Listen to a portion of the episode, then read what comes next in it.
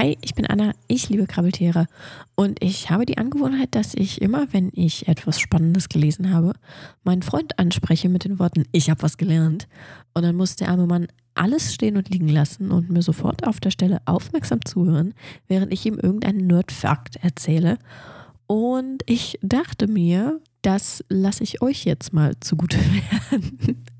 Diese Folge wird ein bisschen anders. Jedes Mal, wenn ich einen spannenden Fakt gelesen habe, werde ich mich vors Mikrofon setzen.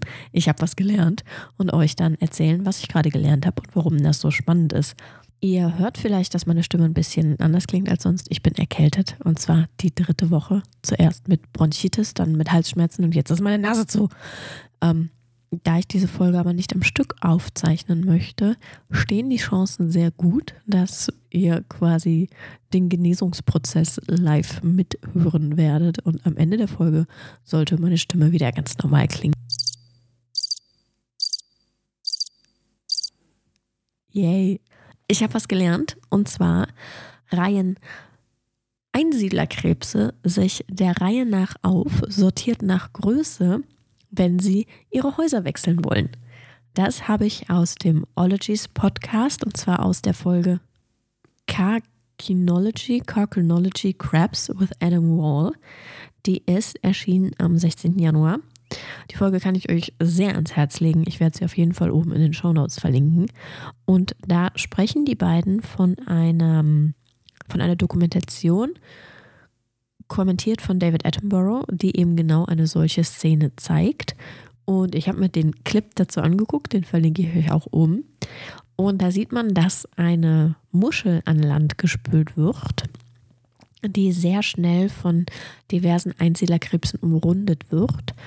Ähm, Allerdings ist die Muschel viel zu groß für alle anwesenden Einsiedlerkrebse. Deswegen reihen die sich nach Größe auf und warten darauf, dass eine etwas größere Krabbe oder Krebs kommt, der dann eben diese Muschel für sich beansprucht. Und das triggert dann eine Kettenreaktion und alle aufgereihten Krabben ziehen ebenfalls in die neue Muschel.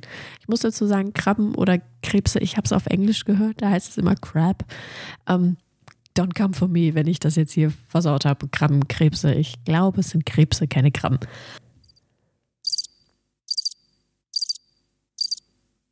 Ich habe was gelernt und wie ihr hört, ist meine Stimme immer noch nicht besser geworden. Im Gegenteil. Aber ich habe Langeweile und deswegen machen wir das jetzt. Ähm, und der Faktor heute besteht eigentlich daraus, dass ich nicht das gelernt habe, was ich lernen wollte. Ich habe eine kleine Springspinne entdeckt, zuerst in meinem Schlafzimmer und dann in meiner Küche, allerdings nie zeitgleich. Und ich habe keine Möglichkeit zu bestimmen, ob es ein und dasselbe Tier ist oder ob es zwei Springspinnen sind. Ich bin der Meinung, es könnten sehr gut zwei Tiere sein, einfach weil der Spot im Schlafzimmer relativ weit entfernt ist von dem Spot in der Küche. Und für so ein kleines Tier, wir sprechen hier von drei bis vier Millimeter Körperlänge, ist das eine enorme Strecke. Und da wollte ich wissen, ob irgendjemand schon mal festgestellt hat, wie groß die Bewegungsrate ist von diesen Tieren. Das ist der Keilspringer, Hauskeilspringer oder auch äh, gewöhnliche Mauerspringspinne, glaube ich. Wollige Mauerspringspinne, nicht gewöhnliche. Und zwar Pseudophyrus da sind definitiv zu viele Vokale in diesem Namen. Lanigera oder auch Euophyrus lanigera. Das ist das Tierchen, das ich bei mir gefunden habe, aber ich habe nicht festgestellt, ob irgendjemand sich jemals damit beschäftigt hat, was die für eine Bewegungsrate haben. Stattdessen habe ich ein Paper gefunden mit dem wunderbaren Titel Roles of Legs and Food Adhesion in Sal Salted Spider Jumping from Smooth Surfaces. Also die Rolle von Fuß- und Beinklebkraft bei Sprungspinnen, wenn sie von glatten Oberflächen springen. Das ist von Hans-H. Götzke und Walter Federle oh süß, im Oktober 2020 veröffentlicht worden und revised im Januar 2021. Was war das für ein Geräusch? Und dieses Paper hat sich angeschaut, wie unterschiedliche Springspinnenarten, also Pseudeurophis lanigera, ha, das ist meine. Deswegen bin ich das Paper überhaupt darauf gestoßen. Und Siticus pubescens ähm, wie die ihre Beine halten, wenn sie springen auf glatten Oberflächen. Und äh, ja, der Schluss war, sie machen das unterschiedlich. Aber der Fakt für heute und warum ich euch das gerade erzähle, ist, es gibt Menschen, die ihre berufliche Laufbahn darauf ausgerichtet haben, sich die dritten und vierten Beinpaare von Springspinnen anzuschauen. Wirklich hier mit, mit Schaubild, mit Fotos, mit Video-Footage, mit allem. Ich verlinke euch das. Um, um festzustellen, wie diese Tierchen von glatten Oberflächen springen. Erstens, was habe ich falsch gemacht im Leben, dass ich nicht so ein Paper schreiben kann? Und zweitens, warum hat sich niemand von denen angeguckt, wie groß die Bewegungsrate ist von den Tieren? Ich will wissen, ob ich ein oder zwei Mitbewohner habe. Achso, noch ein Nachtrag dazu. Wenn euch dieses Paper interessiert, dann gebt mir Bescheid, dann bespreche ich das mal in der Folge. Ich werde es mir auf jeden Fall ausdrucken und lesen. Bis jetzt habe ich das noch nicht geschafft, weil das sind wie viele Seiten? Viele Seiten. ähm, wirklich ins Detail auf Englisch zu diesen Beinstellungen von den Tierchen habe ich mir bisher noch nicht weiter angeschaut. Werde ich auf jeden Fall machen, sobald ich Zeit habe oder sobald mein Kopf wieder frei genug ist dafür. Wenn euch das interessiert, gebt mir Bescheid, dann mache ich da mal eine Folge zu.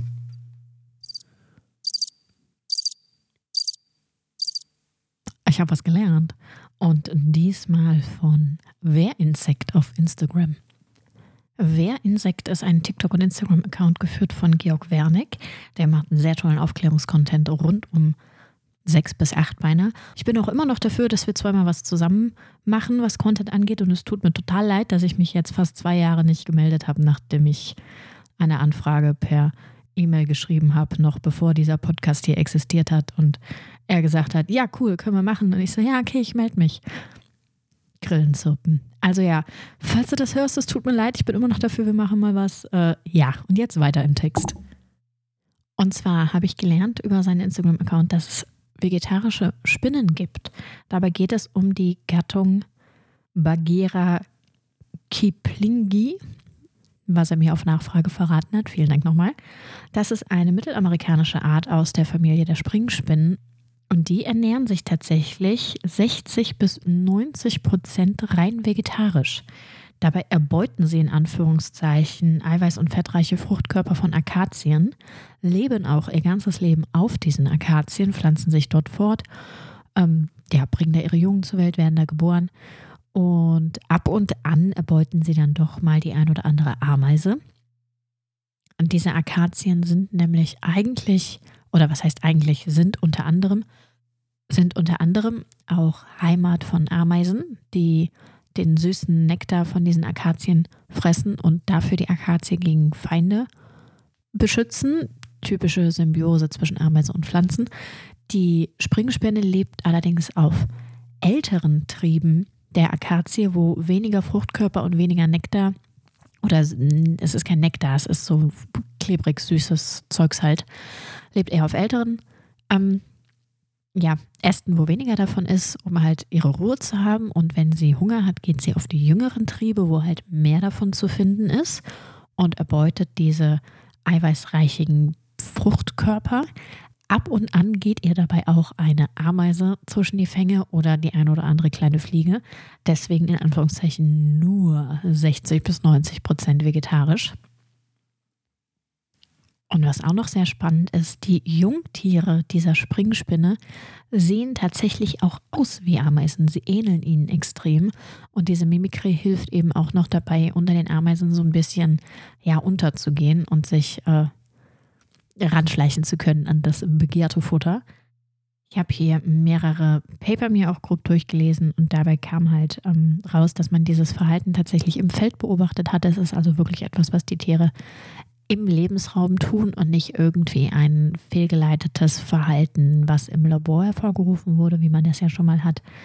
Also ja, vegetarische Spinnen. Wieder was Neues gelernt.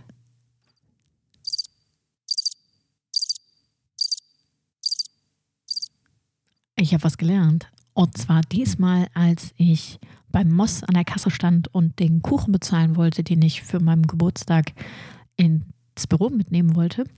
Da stand nämlich ein wunderbares Schild mit der Aufschrift Ich lese es einmal vor, die Dame hat es mir erlaubt, das abzufotografieren. Liebe Kundinnen und Kunden, wir verwenden keine Insekten als Rohstoffe für unsere Produkte und planen dies auch nicht für die Zukunft. Zu allen unseren Artikeln kann über unsere Kasse eine aktuelle Zutatenliste aufgerufen werden, bla bla bla bla, wenn Sie noch weiter, weitere Fragen haben, bla bla bla. Und natürlich hat das Wort Insekten meine Aufmerksamkeit erregt und ich habe die Dame dann gefragt, also die Dame hinterm Tresen, äh, warum sie das denn deklarieren müssen. Und sie sagte mir, das sei Lebensmittelverordnung und sie hätten tatsächlich auch schon eine Prüfung gehabt von einem Lebensmittelverordnungsprüfermenschen. Sie hat ein anderes Wort genutzt, der sich das sehr aufmerksam durchgelesen hat und es geprüft hat, ob da alles draufsteht, was draufstehen muss. Dann habe ich natürlich ein bisschen recherchiert und einen Artikel gefunden von der Verbraucherzentrale, Stand 14.02.2023, lustigerweise genau mein Geburtstag. Ähm, immer mehr Insekten werden als Lebensmittel zugelassen. Sie dürfen nun auch in Produkten wie Backwaren, Nudeln und Fleischersatzprodukten verwendet werden. Und zwar sind wohl der gelbe Mehlwurm und die europäische Wanderheuschrecke schon eine Weile zugelassen für Lebensmittel, und zwar die europäische Wanderheuschrecke seit November 2021. Äh, der gelbe Mehlwurm war wohl das erste, was zugelassen wurde. Und jetzt neu im Januar 2023 ist hinzugekommen die Hausgrille, also das Heimchen, und die Larve des Getreideschimmelkäfers, der Buffalo-Wurm. Mich persönlich hat das jetzt weniger überrascht. Das sind alles Tiere, die ich aus der Futtertierzucht kenne und die ich auch schon gekauft habe für meine Geckos. Ähm, und auf den Verpackungen steht immer drauf, nicht für den menschlichen Verzehr geeignet. Ich selber bin jetzt noch nie auf die Idee gekommen, mir so eine lebende Heuschrecke einfach zwischen die Kiemen zu schieben. Aber es ist mir bekannt, dass das auch die Tiere sind, die man äh, lebensmitteltechnisch benutzen kann, wenn sie dann entsprechend gezüchtet werden. Dieser Hinweis, nicht für den menschlichen Verzehr geeignet, kommt daher, dass für die Futterherstellung, also Tierfuttermittelherstellung, deutlich andere Grundsätze und Grundregeln und Vorschriften herrschen als für Lebensmittel für Menschen. Die Lebensmittelverordnung ist natürlich deutlich strenger und da da halt keine ja, irgendwelche Grundzüge nicht eingehalten werden, darf man halt diese Futtertiere nicht für den menschlichen Verzehr verkaufen.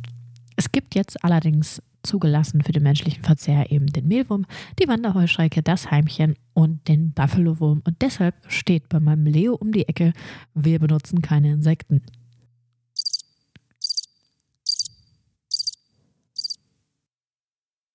Ich habe was gelernt und ich glaube, nach diesem Fakt machen wir einen Schlussstrich unter diese Folge, damit ihr nächsten Montag endlich eine neue Folge habt. Diesmal geht es um den Common Tailor Bird. Ja, ich weiß, es ist kein Insekt und auch keine Spinne, es ist ein Vogel. Und zwar ein Singvogel, der im tropischen Asien zu Hause ist. Mir wurde ein Video ausgespielt auf meiner TikTok For You Page von einem solchen Vogel, der ein Nest näht. Ja, näht. Diese Vögel nehmen ein großes Blatt, rollen das ein und nähen das dann richtig zu. Dabei ist der Schnabel wie eine Nähnadel, wird ein Loch reingestochen, der Faden wird da durchgeschoben, dann greift der Vogel um, nimmt sich den Faden, zieht den fest, steckt ihn wieder rein. Er näht wirklich richtig dieses Blatt einmal zusammen und dann geht er hin und baut in dem Blatt sein Nest. Warum hat dieser Vogel es in diesem Podcast geschafft? Unter anderem verwenden sie Spinnenfäden. Ich habe mir natürlich direkt vorgestellt, dass sie total schlau und intelligent hingehen und die Spinnen irgendwie melken. Nee, es ist wohl so, dass die Vögel tatsächlich alles sammeln, was annähernd faserartig ist, also Pflanzenfasern, Fell, Haare und eben Spinnenfäden und damit dann eben ihre Nester nähen. Da gibt es diverse Videos auf YouTube. Ich habe ein sehr, sehr schönes gesehen, was ich leider nicht wiederfinde. Aber auch hierfür verlinke ich euch natürlich oben alle Links, Quellen und so weiter und so fort.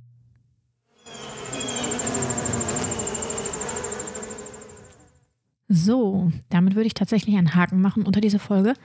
Meine Stimme ist immer noch nicht hundertprozentig wieder da, aber deutlich besser als zwischenzeitlich. Ich bin Anna, mich findet ihr als Anjo Illustration auf Instagram. Das ist A-N-J-O. Illustration. Oder ihr findet mich auch über den Podcast-Kanal auf Instagram. Das ist Krabbeltier Talk. Den Podcast selber und alle Quellen, die ich genannt habe, findet ihr auf krabbeltiertalk.de. Der Link dazu ist oben in den Show Notes. Und dann möchte ich noch einmal die Chance nutzen und euch darum bitten, in Spotify auf den Follow-Button zu klicken. Danach habt ihr nämlich auch die Chance, der Show ein paar Bewertungen zu geben. Das dauert drei Sekunden, vier Sekunden maximal und würde mir wirklich, wirklich helfen, im Algorithmus ein bisschen nach oben zu krabbeln, falls ihr diese paar Sekunden Zeit übrig habt und mir ein bisschen aushelfen wolltet, wäre das sehr nett. Wie, wie sagt man? highly appreciated und so. Alles klar, bis dahin, tüdelü.